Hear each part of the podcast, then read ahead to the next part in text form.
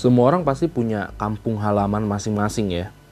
Um, ada yang tinggal di Pulau Jawa, Pulau Sumatera, ya. Pokoknya luas. Walaupun kita sudah lama harus menetap di kota, ya. Misalnya kayak Jakarta dan kota-kota besar lain, tapi rasa ingin pulang itu bakal selalu ada gitu kan.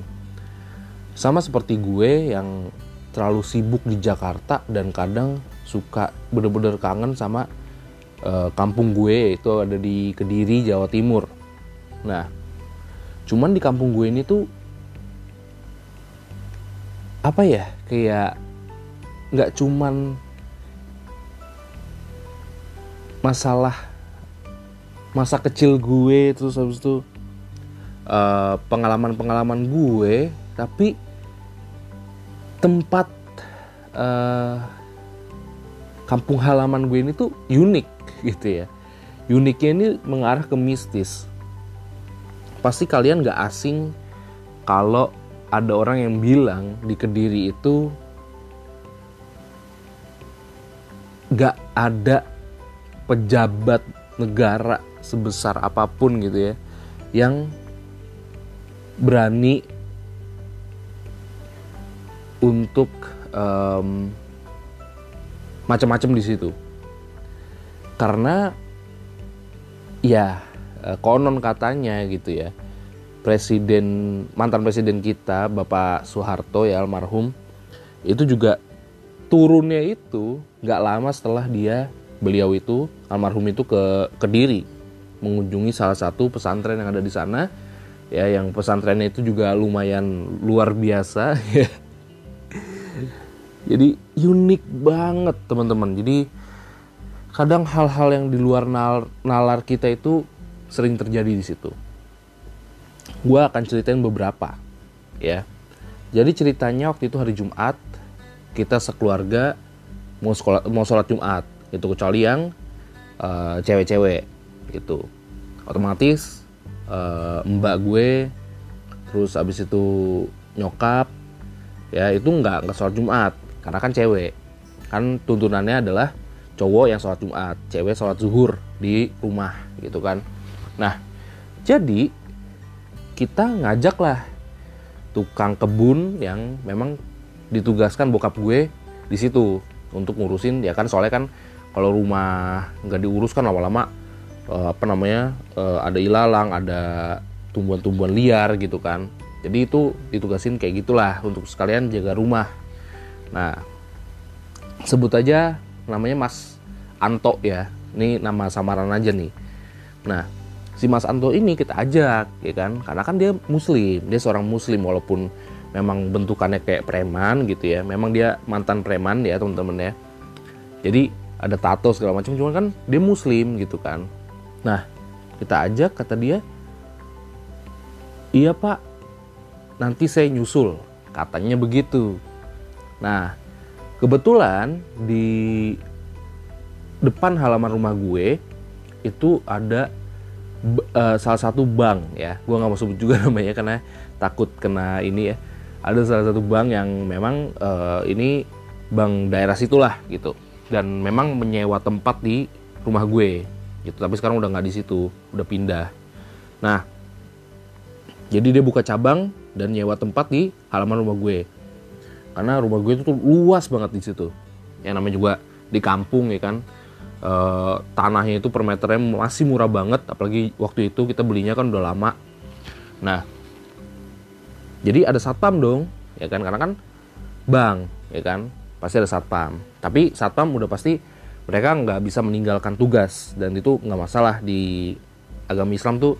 Kalau misalnya memang alasannya itu untuk bertugas untuk uh, kerja ya dan, dan itu important itu penting itu nggak nggak ada masalah. Katanya seperti itu ya karena gue bukan ustadz juga tapi banyak ustadz yang bilang ya nggak masalah diganti aja dengan uh, sholat zuhur. Karena kan satpam nggak mungkin dong uh, tiba-tiba ninggalin tempat gitu kan nggak mungkin. Kecuali lu kerja yang ada breaknya itu mungkin. Tapi kalau kalau satpam itu kan adalah uh, satuan uh, apa namanya pengamanan ya satpam ya? Apa tuh? Betul kan? Nah jadi buat mengamankan tempat itu kan gitu loh. Jadi dia harus benar-benar uh, patuh gitu harus benar-benar uh, apa ya ibarat kata disiplin gitu ya. Apa pun alasannya. Nah jadi ya udah pasti dia nggak sholat Jumat. Tapi bokap gue tuh nitip ke satpam itu pak nanti kalau misalnya apa namanya uh, pak eh, apa Mas Anto itu nggak nggak bangun eh sorry bukan nggak bangun bangun nggak berangkat berangkat tolong bilangin ya suruh sholat Jumat gitu. Sama bapak disuruh sholat Jumat. Iya pak. Siap katanya gitu kan. Ya udah akhirnya kita ya udah uh, sholat apa ke masjid kan masjidnya nggak jauh gitu loh. Pakai motor bentar udah nyampe ya dan di situ lumayan agak kecil sih jadi kita emang buru-buru lah gitu. Biar dapet tempat yang di dalam biar adem karena kan kalau di situ panasnya panas banget.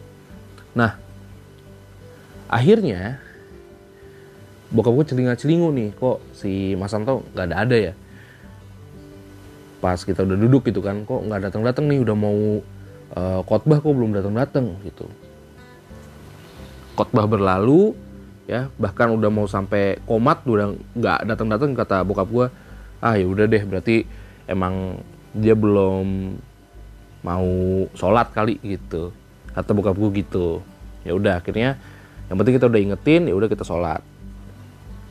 Pulang-pulang dia si Mas Anto itu ya saya lagi ini nama samaran itu lagi duduk terus dikasih minum sama uh, nyokap gue. Jadi dia tuh kayak apa ya kayak lemes banget. Kayak orang sakit gitu orang panik gitu ya. Kasih minum sama nyokap gue. Terus ya gue lantas nanya dong kenapa mah? Iya ini nih mas Antoni lagi bandel sih. Uh, bukannya jumatan malah tidur. Loh terus ini kenapa emang? Gitu loh karena kan ya kenapa memang juga tidur tuh kenapa gitu? Kalau kita kan orang apa yang udah biasa di kota kan kayak ya udah gitu kan kayak nggak percaya pamali nggak percaya apa kan jadinya kan. Jadi tuh kata satpam itu satpam itu akhirnya yang cerita gitu. Jadi waktu saya mau nyamperin Mas Anto buat ngingetin suruh sholat Jumat karena kan bapak nitip. Itu Mas Anto itu posisinya lagi tiduran di bawah pohon pisang. Nah, sementara pertama kali bokap gue suruh dia sholat itu dia lagi di kamarnya memang, tapi bukan di bawah pohon pisang dong, gitu. Jarak kamar ke kamarnya dia ke pohon pisang itu ya lumayan lah ya, ada kali berapa kali ya gue nggak nggak bisa inin berapa meter sih cuman yang jelas lumayan lah agak-agak agak jauh juga. Karena sekali lagi halaman rumah gue tuh luas banget. Karena sampai bisa ada gudang ada bank juga di situ kan jadi ya lumayan luas lah kebayang lah. Nah pohon pisang itu masalahnya itu di belakang. Belakang banget tempat uh, bokap gua tuh naro sapi kambing kita kan punya peliharaan.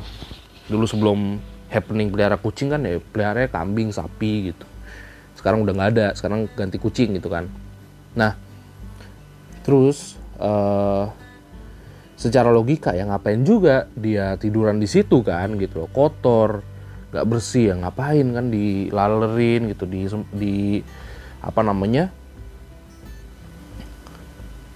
gigitin nyamuk. Apalagi kalau misalnya ada ular kan makin ngeri lagi. Nah dia matanya merah kayak orang gitulah ya gimana ya orang keringetan mata merah segala macem. Deg-degan gitu ya. Kita juga lihatnya juga wih kenapa nih ya? Terus akhirnya didoain didoain gitu kan. Terus akhirnya alhamdulillah matanya udah nggak merah lagi dia baru bilang maaf maaf pak saya apa namanya tadi ketiduran gini gini gini gitu.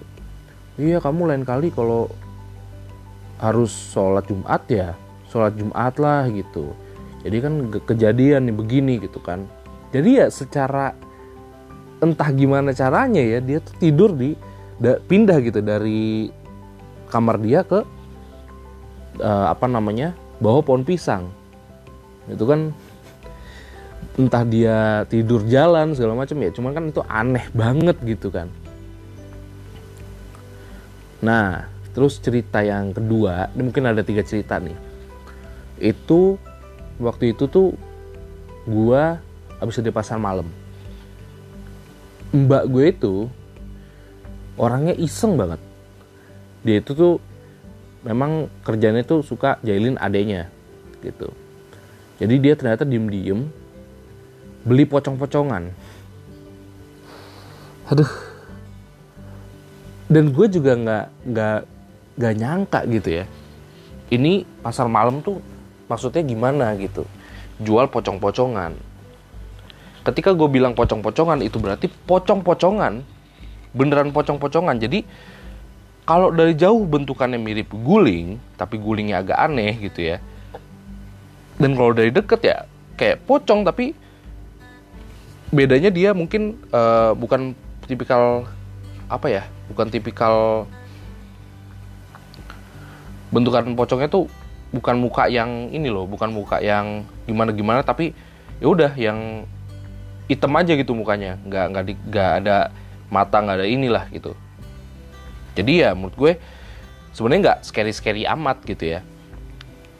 Nah memang kan pas gue lihat tuh dia ngapain bawa kayak guling gitu? Tapi dia bilangnya ini guling nih guling buat tidur tar malam ya gue waktu itu masih kecil juga kan gue kayak ya udah deh mbak ya serah aja deh.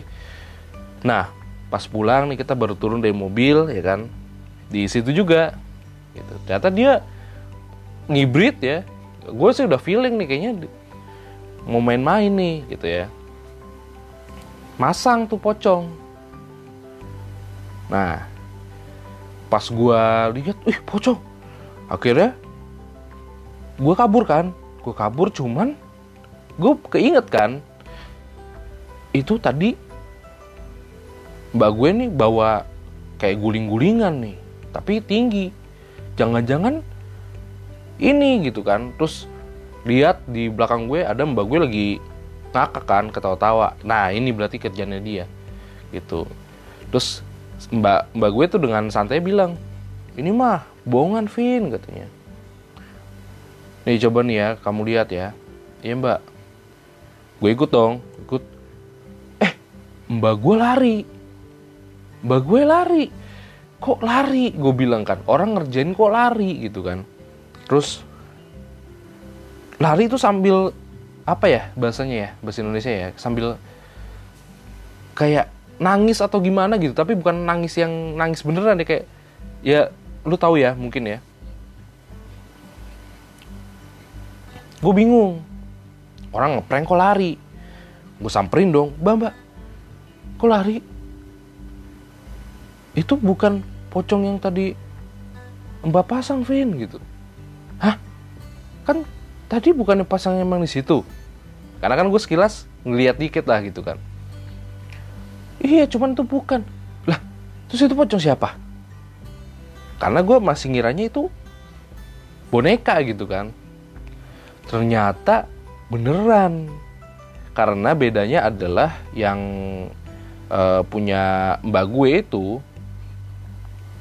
dia yang tadi gue bilang mukanya tuh nggak ada gitu.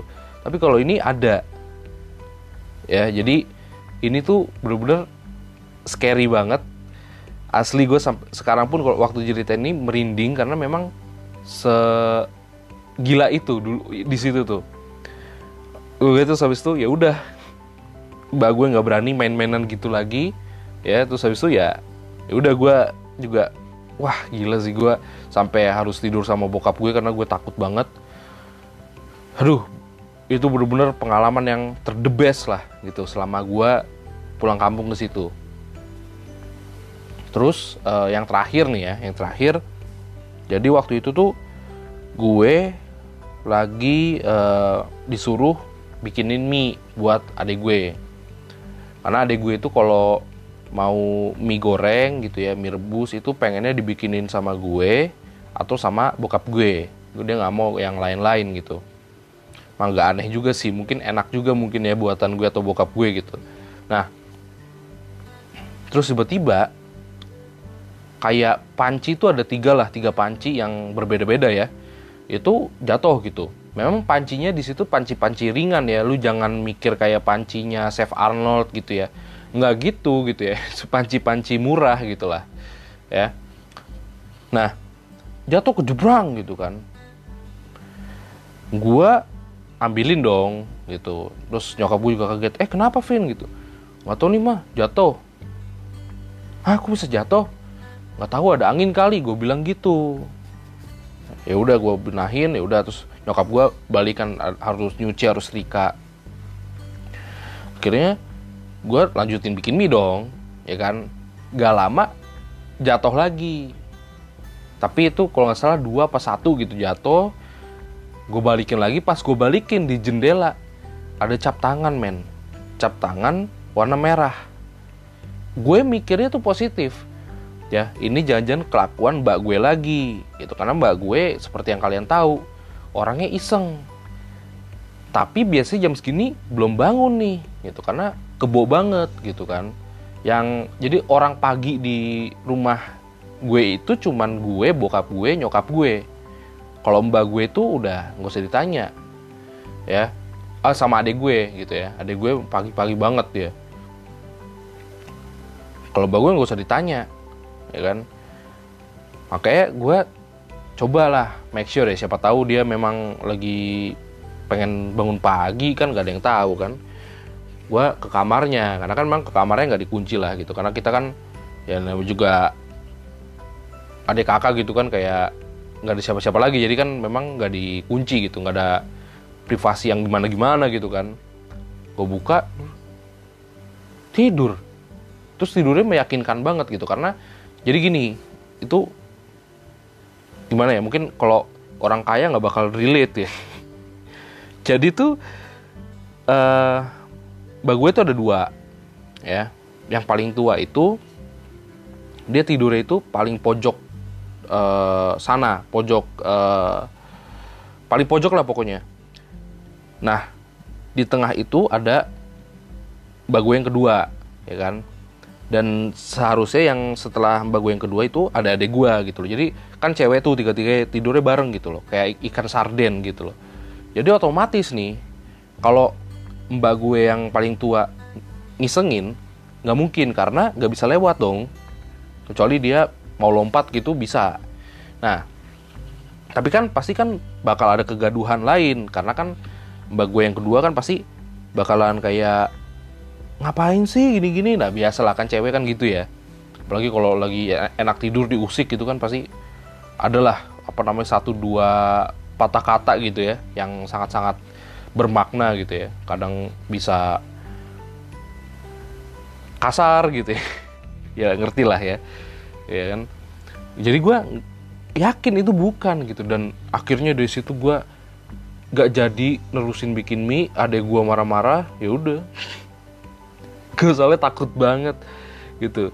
Tapi pas uh, akhirnya nyokap gue yang gantiin gue masak mie karena bokap gue lagi beli genteng hilang. Gitu nggak ada tuh capnya itu. Itu gue aduh bener-bener deh. Pusing gue tuh dulu itu. Ada aja loh bener. Dan itulah tadi yang gue bilang di di luar nalar gitu jadi gitu. Ya. Tapi kadang itu juga yang membuat gue kangen sama kampung halaman gue. Apalagi di masa pandemi seperti ini gue jadi gak bisa meluangkan waktu gak bisa apa namanya uh, kayak menjadwalkan untuk pulang kampung gitu ya. Yang seperti yang biasa gue lakukan gitu ya. Apalagi menjelang akhir tahun gitu ya.